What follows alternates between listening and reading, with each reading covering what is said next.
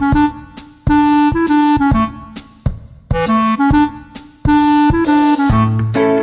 꽉 채워줄 생활 정보를 알려드립니다. 오늘을 채우는 여자 배아량 리포터 나와 있습니다. 안녕하세요. 네, 안녕하세요. 네, 오늘은 어떤 정보 가져오셨나요? 이번 추석이 더 기다려지는 이유가 있어요. 음. 다음 주 수요일 26일이 대체 공휴일로 지정되면서 이번 주 토요일부터 총 5일간이 연휴인데요. 길죠. 아, 예. 평소에 시간 내기가 어렵다 보니까 긴 연휴 이용해서 해외여행 계획하고 있는 분들도 어, 많으시더라고요. 요즘 이런 분들 많은 것 같아요. 맞아요. 해외여행 한 번 가려고 하면 아무리 가까운 곳이라도 챙겨야 할 게 꽤 많잖아요. 네. 안 챙기면 안 되는 것들도 있고요. 근데 그것들이 꼭 공항에 도착해서야 생각이 나더라고요. 맞아요, 맞아요. 만약에 오승훈 아나운서는 여권 두고 온 사실을 공항에서 알았다. 어떻게 하시겠어요?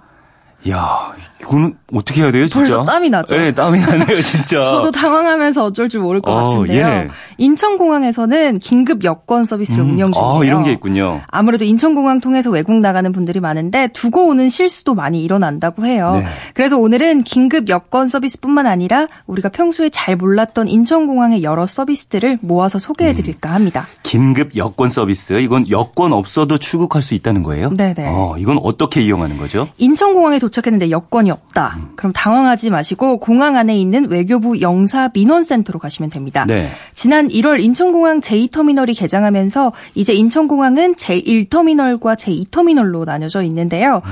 외교부 영사 민원센터는 두 개 다 있어요. 네. 신분증과 준비물을 챙겨서 서류를 작성하면 한 번만 사용할 수 있는 단수 여권을 만들어 주는데요. 음. 단 출장이나 유학 가족 경조사 등 출국해야 하는 목적이 있어야 하고요. 네. 이걸 증명할 수 있는 서류도 필요합니다. 영사민원센터 업무 시간은 오전 9시부터 오후 6시까지고요. 공휴일은 휴무거든요. 음. 여기서 긴급하게 여권을 발급하는데 걸리는 시간은 1시간에서 1시간 반 정도예요. 오. 어. 비행기 시간이 빠듯하면 사실 이것도 쉽지 않죠. 그렇죠. 그러니까 제일 좋은 건 출발하기 전에 잘 챙겨 오는 거죠. 역시. 비행기 못 타면 아무것도 못 하고 또 여행이 시작인데 시작부터 망칠 수는 없잖아요. 그렇죠.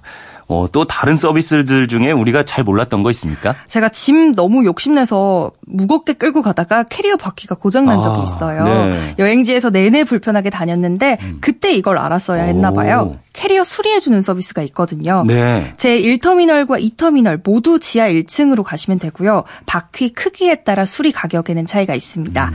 또 새벽 비행기 타시는 분들은 공항에서 쪽잠 주무시는 경우가 많죠. 근데 공항 안에 캡슐 호텔이 있어요. 오. 캡슐 호텔이지만 남는 시간에 조금 더 편하게 쉴 수 있어서 좋은 것 같아요. 음. 이것도 두 개 터미널에서 모두 이용하실 수 있습니다. 네. 공항에서 갑자기 아픈 경우가 생길 수도 있잖아요. 그렇죠. 공항 의료센터가 있어요. 음. 인하대학교 공항 의료센터인데 1터미널에서는 지하 1층 동편에 있고요. 이 터미널에서는 지하 1층 서편에 있어요. 네. 어쨌든 일단 갑자기 몸이 안 좋다 하면 당황하지 마시고 어디든 지하 1층으로 가시면 됩니다. 음, 아까 이 터미널 계속 말씀하셨는데 이 터미널은 개장한 지 이제 1년 다 돼서 안 가보신 분들도 네. 많을 것 같아요. 이 터미널 서비스도 소개해 주세요. 이 터미널에는 특히 문화예술 서비스가 많은데요. 전시 공간에서 세계적으로 이름난 거장들의 설치 미술 작품을 만날 음, 수 있고요. 네. 이것 말고도 전통 공예를 무료로 체험할 수 있는 전통 문화센터, 탈춤 공연, 홍보 전망대 등 문화 체험할 수 있는 시설도 다양합니다. 네. 특히 9월은 한 달간 특별한 예술 공연이 진행되는데요. 국악 창작 그룹 뮤르와 클래식 현악 연주팀 스트링미의 공연이고요. 3층 노드 정원에서 매일 11시 30분, 12시 30분, 3시, 4시, 5시에 진행됩니다. 음. 또 1터미널, 1터미널에도 있긴 있지만 2터미널에 로봇이 돌아, 돌아 다녀요. 오, 예. 160cm로 사람 키만 하거든요.